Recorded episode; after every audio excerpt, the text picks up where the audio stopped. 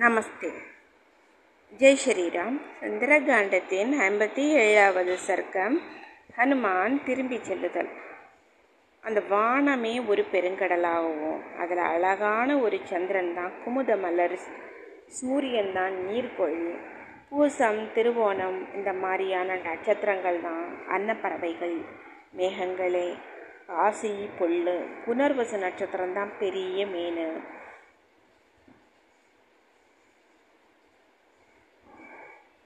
சிவ அந்த சிவந்த செவ்வாய் கிரகமே தலை ஹைராவதமே பெரிய தீவு சுவாதி நட்சத்திரமே அன்னம் காற்றோட சேர்க்கைகள் அலைவரிசைகள் சந்திரனோட கிரணங்களே குளிர்ந்த நீர் நாக யஷ கந்தர்வர்களோட கூட்டங்கள் தான் மலர்ந்த தாமரை கரு நெய்தல் மலர்கள்.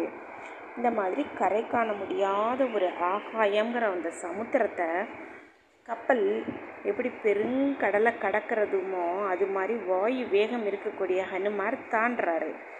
ஆகாயத்தை விழுங்கிறது மாதிரியும் சந்திரனை கீறுறது போலவும் நட்சத்திரங்களோட சூரிய மண்டலங்களத்துக்கு கூட ஆகாயத்தை பிடிக்கிறது போலவும் வாயுகுமாரரும் வெற்றி திரு பொருந்தியவரான மகாத்மா ஹனுமான் ஆகாயத்தில் மேகக்கூட்டங்களை பிளந்துட்டு போகிறத பா பார்க்குறாங்க பறந்தார் அப்படியே.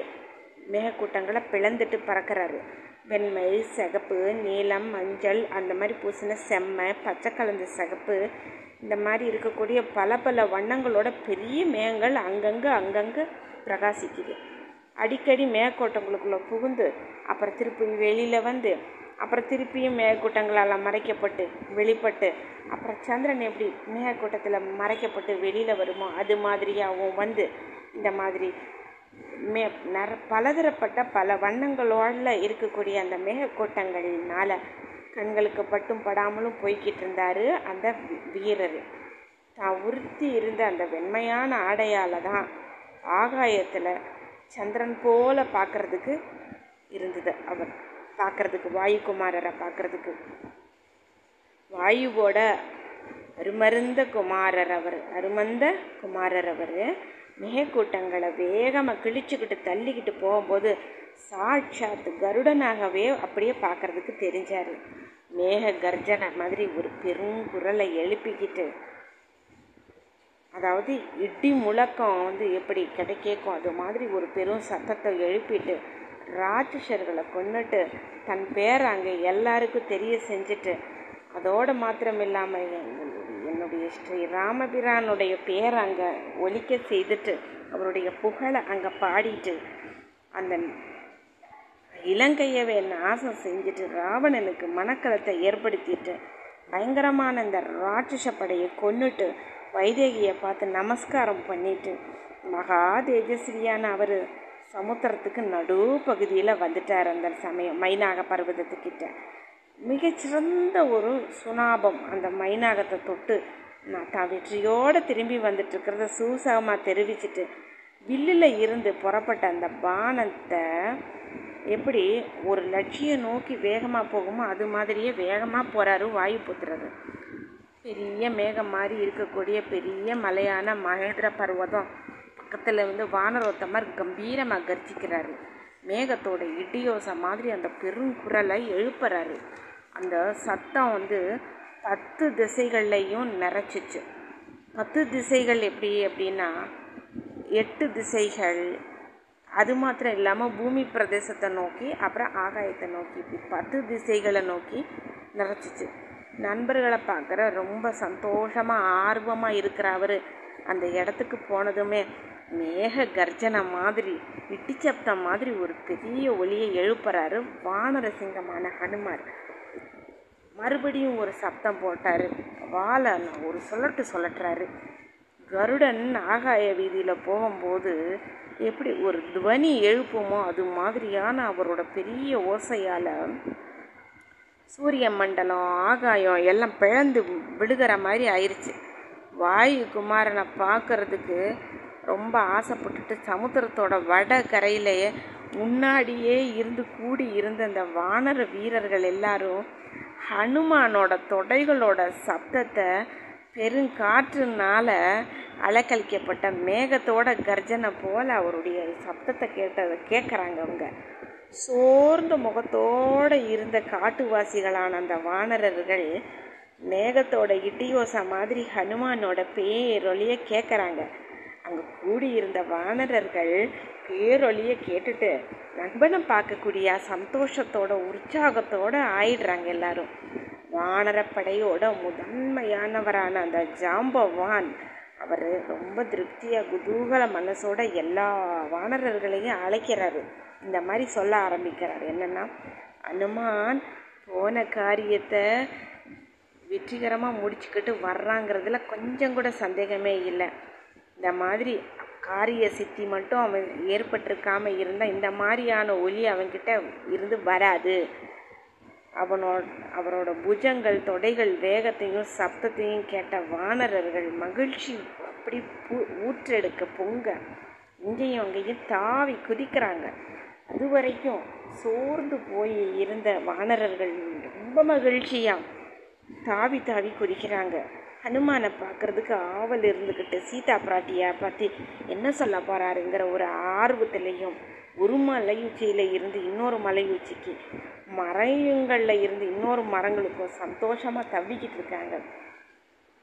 ரொம்ப திருப்தியோடு இருந்த அவங்க மரங்களோட உச்சியிலேருந்து அப்படியே பூக்களாக நிறைஞ்சிருக்கக்கூடிய கிளைகள் கொம்புகள் இது எல்லாத்தையும் பிடுங்கி வஸ்திரத்தை விசிறது மாதிரி வீசிகிட்டு இருந்தாங்க. வாயு மைந்தர்.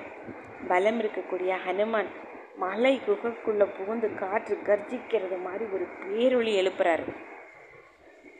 மேகம் போல கருத்த ஒளியோட கீழே இறங்குற வானர வீரரை அந்த வானரர்கள் எல்லாரும் கூப்பிய கரங்களோடு அப்படியே பார்த்து வணக்கம் சொல்லி நிற்கிறாங்க மகிழ்ச்சி நிறைஞ்சவர் மலை மாறி விளங்குறவரான அவர். மரங்கள் நிறைஞ்ச அழகிய ஓடைகள் இருக்கக்கூடிய அந்த மகேந்திர மலையில் சிறகுகள் வெட்டப்பட்டு இன்னொரு மலை ஆகாயத்திலேருந்து விழுகிறது மாதிரி வேகமாக குதிக்கிறார் ஆகாயத்தில் இருந்து. ரொம்ப மன திருப்தியும் மகிழ்ச்சியும் அடைஞ்ச எல்லா வானரர்களும் மகாத்மாவான ஹனுமானை சூழ்ந்துட்டு நிற்கிறாங்க ரொம்ப பிரியமாக அவங்க எல்லாரும் எந்த குறையும் இல்லாமல் திரும்பி வந்த அவரை சிரித்த முகத்தோடு பார்த்து கிழங்குக பழங்க இதெல்லாம் கொண்டு வந்து கொடுத்து உபச்சாரம் பண்ணுறாங்க சிரம பரிகாரம் செய்கிறதுக்கு உதவுறாங்க. ஜாம்பவான் மாதிரி பெரியவங்க வயசானவங்க இளவரசனான அங்கதன் ஹனுமார ஹனுமான் இவங்க எல்லாரையும் வணங்குறாரு. அவங்களால கொண்டாடப்பட்டு வானரர்களால் மகிழ்விக்கப்பட்டார். அப்புறம் பராக்கிரமசாலியானவர் கண்டேன் சீதையை அப்படின்னு சுருக்கமாக சொல்கிறாரு வலிகுமாரன் அங்கதனோட கையை பிடிச்சிக்கிட்டு மகேந்திர மலையோட அழகான ஒரு இடத்துக்கு போய் எல்லா வானர வீரர்களையும் ரொம்ப சந்தோஷமாக அனுமான் பார்த்துட்டு சொல்கிறாரு அசோகவனத்தில் ரொம்ப கோரமான ராட்சசிகளால் காவல் காக்கப்பட்டு வந்துட்டுருக்கிற தூயவரான புனிதவதி நம்ம ஜனககுமாரியை நான் பார்த்தேன். ஒற்ற பின்னல் அரியா பருவமுடைய பெண் போல நில. ஸ்ரீ தா ராமனை தரிசிக்கிற ஒரு ஆசை. உபவாசத்தினாலேயே உடல் தளர்ச்சியாக இருக்குது தலை கூந்தலில் சடை. அழுக்கடைஞ்ச இழைச்ச தேகம்.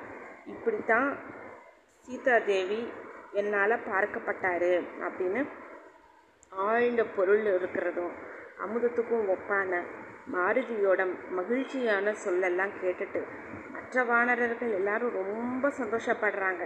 ஓ சீதா தேவி இருக்காங்க பார்க்கப்பட்டுட்டாங்க அப்படின்னு.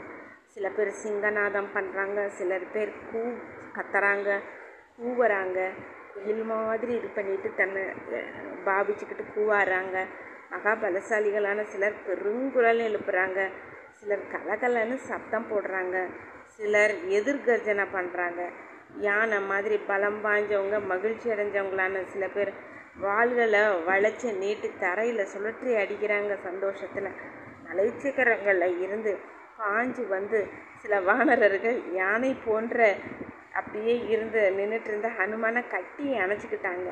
ஹனுமான் பேசி முடித்ததும் எல்லா வானர வீரர்களுக்கும் நடுவை எழுந்து நின்று ஈடு இலையல்லாத சில சொற்களை அங்கதன் சொல்கிறாரு வானரரே ரொம்ப விஸ்தாரமான சாகரத்தை தாண்டி போய். திரும்பியும் வந்திருக்கிறீங்களே. பராக்கிரமத்தில் வலிமையில் உங்களுக்கு இணையானவர் ஒருத்தரும் இல்லை. வானர உத்தமரே எங்களுக்கெல்லாம் உயிர் பிச்சை கொடுத்தது நீங்கள் தான் உங்களோட இந்த அரிய செயல்னால் காரியம் கைகூடினவங்களா ராமனை பார்க்க போவோம் நாம். உங்களுக்காக தலைவர்கிட்ட எவ்வளவு பக்தி உங்களுக்கு? உங்களுக்கு தான் எவ்வளவு வலிமை எவ்வளவு உறுதி. உத்தம ஸ்திரீயான சீதா பத்தினி தேவி சீதா தேவி அதிர்ஷ்டத்தால் உங்களால் பார்க்கப்பட்டாங்க. உங்களோட தீர செயலோட விளைவாக சீதா உதவியோட பிரிவினால் ஏற்பட்ட இந்த சோகத்தை காகுத்தன்கிட்ட இனிமே விட்டுடுற போகிறாரு இந்த சோகத்தை. இது நம்ம பாக்கியம்தான். இது நாள் வரைக்கும் நம்ம காகுத்தன் சீதா பிராட்டியார் பார்க்கப்படலைன்னு ஒரு சோகத்தில் இருந்தார். இனி அவருக்கு அந்த சோகம் இருக்காது விட்டுருவார்.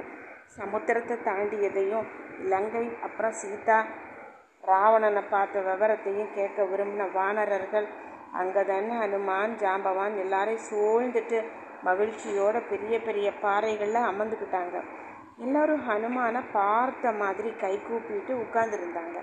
அப்போ ஏராளமான வானரர்கள் சூழப்பட்ட திருப்பொருந்திய அங்கதன் வானத்தில் தேவதைகளால் உபசரிக்கப்பட்டு சிறப்புற்று அமைஞ்சிருக்கிற அமரர் கோன் போல விளங்குறார்.